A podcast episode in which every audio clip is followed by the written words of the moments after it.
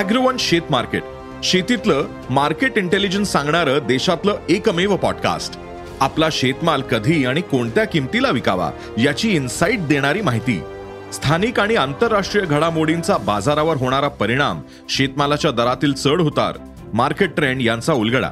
मार्केटबद्दल अपडेटेड राहायचे असेल तर हा पॉडकास्ट चुकवू नका.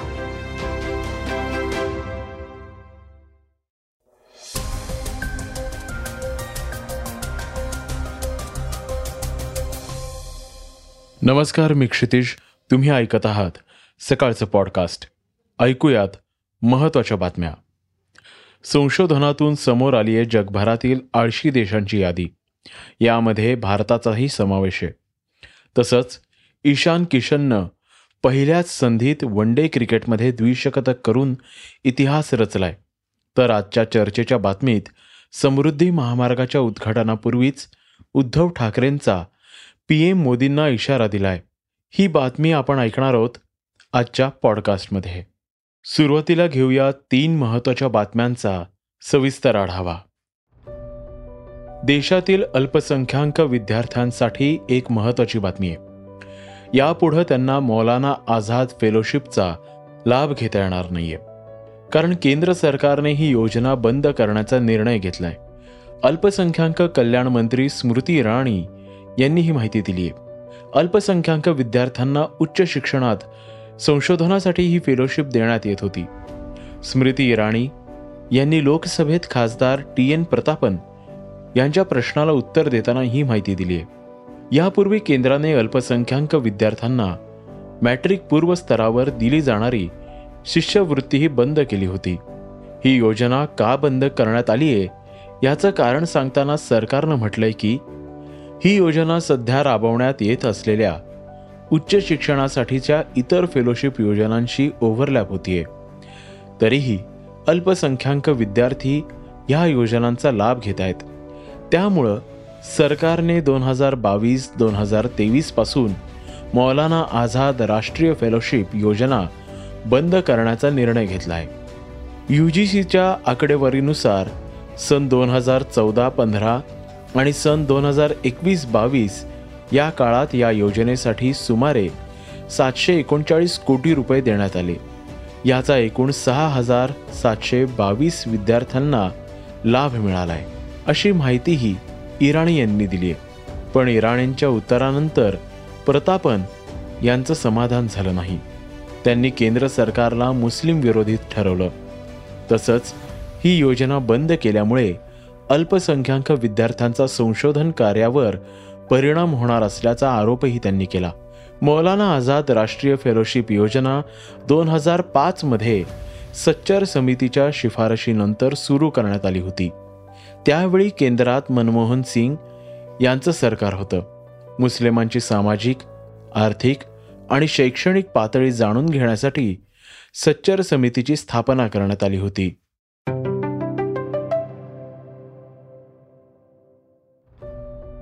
सिगरेटला पर्याय म्हणून ई सिगरेट अर्थात इलेक्ट्रॉनिक निकोटीन डिलिव्हरी सिस्टीमचा वापर वाढतोय. या ई सिगरेटचा तरुणांमधील वापर भारतासाठीच नव्हे तर जगासाठीच खूप मोठी समस्या बनली आहे या डिव्हाइसच्या निर्मिती कंपन्यांनी असा दावा केलाय की हे डिव्हाइस वापरणं धोक्याचं नाहीये. पण यावर आता डब्ल्यू एच ओसह अनेक संघटनांनी प्रश्न उपस्थित केलेत. तरुणांमधील या वाढत्या व्यसनाला रोखण्यासाठी सिंगापूर ब्राझील थायलंड अशा जवळपास पंचेचाळीस देशांनी ह्या ई सिगरेटवर बंदी घातली आहे.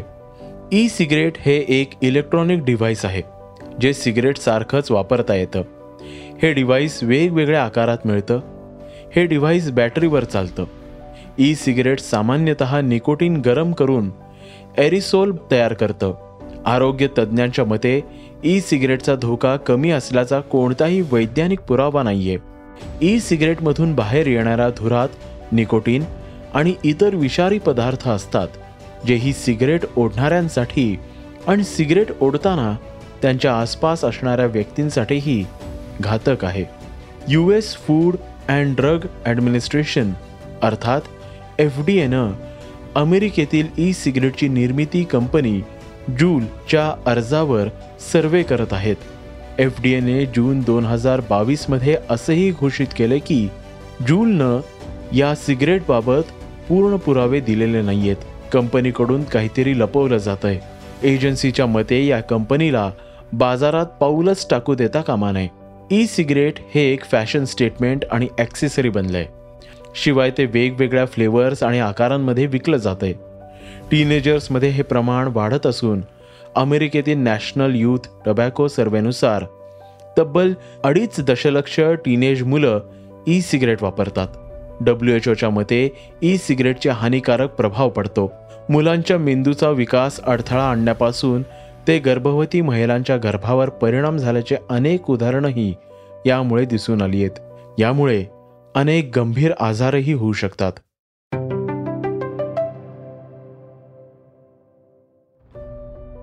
सकाळ स्वास्थ्यम या बहुचर्चित उपक्रमाला आता सुरुवात झाली आहे. आज याचा शेवटचा दिवस असून या कार्यक्रमात सकाळी साडेदहाच्या सत्रात डॉक्टर हंसा योगेंद्र या योग या विषयावर बोलणार आहेत. साडे अकराच्या सत्रात गौरंग दास हे आर्ट ऑफ हिप्नॉसिस या विषयावर दुपारी दोनच्या सत्रात रितेश आणि जेनेलिया देशमुख हे हास्य हेच उत्तम औषध या विषयावर बोलतील. त्यानंतर साडेतीनच्या सत्रात नुपूर पाटील डाएट या शब्दाचा खरा अर्थ समजून सांगणार आहेत. तर श्री एम हे संध्याकाळी सहाच्या सत्रात योग या विषयावर बोलणार आहेत. हे सर्व कार्यक्रम डी पी रोडच्या पंडित फार्म इथे होणार आहेत. दररोज ऑफिस घर आणि इतर सर्व व्याप सांभाळून तुम्ही थकून जाता? शारीरिक आणि मानसिक आरोग्य सुदृढ ठेवण्यासाठी तुम्हाला योग्य मार्गदर्शन मिळत नाहीये. पण आता काळजी करू नका कारण सकाळ माध्यम समूह तुमच्यासाठी घेऊन येतोय खास उपक्रम. तुमची ही गरज ओळखून we are with this together या मोहिमेचं सकाळने आयोजन केले यामध्ये तीन दिवसाचा स्वास्थ्यम हा कार्यक्रम राबवला जाणार आहे.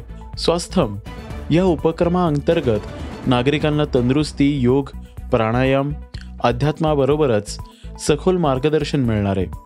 ख्यातनाम कवी आणि व्याख्याते कुमार विश्वास बॉलिवूड अभिनेत्री शिल्पा शेट्टी यावेळी श्रोत्यांशी प्रेक्षकांशी संवाद साधणार. आहे याशिवाय सूफी गायक रुहानी सिस्टर्स व शास्त्रीय संगीतकार उस्ताद राशिद अली खान हे मानसिक स्वास्थ्यासाठी संगीत व गायन यावर बोलणार आहेत.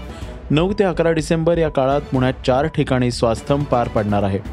याचा लाभ घेण्यासाठी W W W dot global Swastham dot com या वेबसाईटवर जाऊन आत्ताच नोंदणी करा आणि फिट रहा.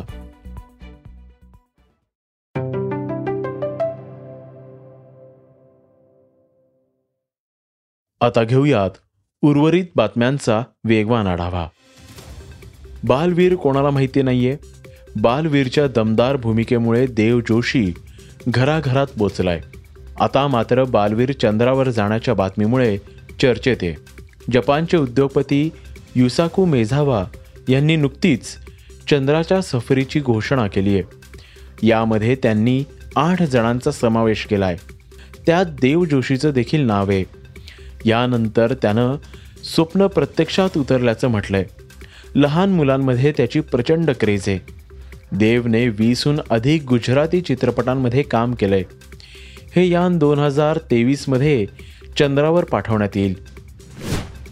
अमेरिकेच्या स्टॅनफर्ड युनिव्हर्सिटीने केलेल्या एका संशोधनात जगातील आळशी देशांबाबत भाष्य करण्यात आलंय.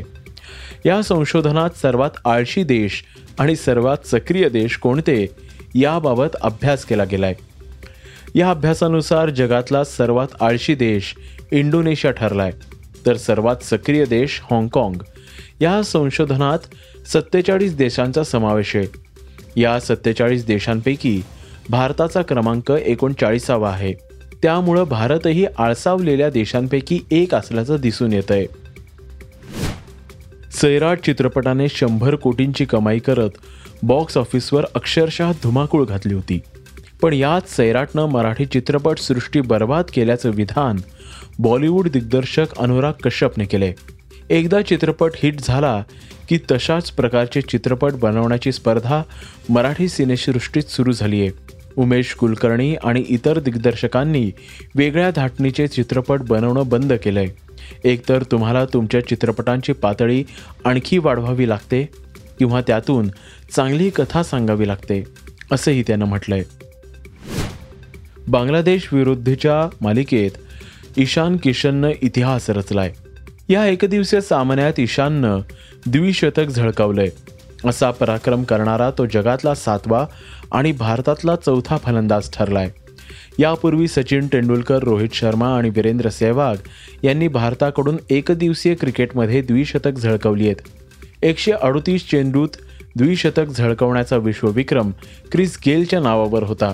ईशान किशनने एकशे सव्वीस चेंडूत द्विशतक झळकवून वेस्ट इंडिजचा फलंदाज क्रिस गेलचा विश्वविक्रम मोडलाय. मात्र आता ईशान किशनने त्याचा विश्वविक्रम मोडून इतिहास रचलाय. राज्यातील बहुचर्चित समृद्धी महामार्गाचं उद्या पंतप्रधान मोदींच्या हस्ते उद्घाटन होणार आहे. यानिमित्त मोदी महाराष्ट्राच्या दौऱ्यावर येणार आहेत. पण यावर आता उद्धव ठाकरेंनी भाष्य करताना इशाराही दिलाय. आम्हाला जरूर आमचे कान टुचावेत. तुमचा तो अधिकार आहे त्यांचा अधिकार आहे. पण ते अधिकार तो दिल्यानंतर तुम्ही महाराष्ट्र आणि कर्नाटक जो कर्नाटक व्याप्त महाराष्ट्र आहे आणि कर्नाटकच्या मुख्यमंत्र्याची आरेरावी जी सुरू आहे तिच्याबद्दल सुद्धा तुम्ही सणकून बोललंच पाहिजे. अख्खा महाराष्ट्र तुमची उद्या महाराष्ट्र आणि कर्नाटकाच्या प्रश्नावरती भूमिकेची वाट बघतोय. समृद्धी महामार्ग ठीक आहे. तो होणार तो झालाच पाहिजे. माझी राजधानी आणि उपराजधानी जवळ आणणारा तो एक महामार्ग आहे प्रकल्प आहे त्याचं काम हे आमच्या काळामध्ये सुद्धा अधिक वेगाने आपण केलेलं आहे. हे रस्ते होतील आणि ते केलेच पाहिजेत. पण एका मोठ्या रस्त्याचं तुम्ही उद्घाटन करत असताना महाराष्ट्र आणि कर्नाटकाचा रस्ता कर्नाटक महाराष्ट्रासाठी बंद करत असेल आणि बंद केलेला असेल तर पंतप्रधान म्हणून तुम्ही त्यांना काय बोलणार आहात आणि महाराष्ट्राला काय दिलासा देणार आहेत ते पहिलं बोला आणि मग शिवसेना प्रमुखांच्या नावाने असलेल्या त्या महामार्गाचं उद्घाटन करा. हे होतं सकाळचं पॉडकास्ट उद्या पुन्हा भेटूयात. हे पॉडकास्ट तुम्हाला कसं वाटलं जरूर कळवा. त्याला रेटिंग द्या आणि इतरांना रेकमेंड करा. स्क्रिप्ट आणि रिसर्च युगंधर ताजणे आणि नीलम पवार. धन्यवाद. वाचा बघा आणि आता ऐका आणखी बातम्या. ई सकाळ डॉट कॉम वर. तुम्ही हा पॉडकास्ट ई सकाळच्या वेबसाईट आणि ऍप वर सुद्धा ऐकू शकता. विसरू नका. या पॉडकास्टला आपल्या आवडीच्या पॉडकास्ट ॲपवर सबस्क्राईब किंवा फॉलो करायला.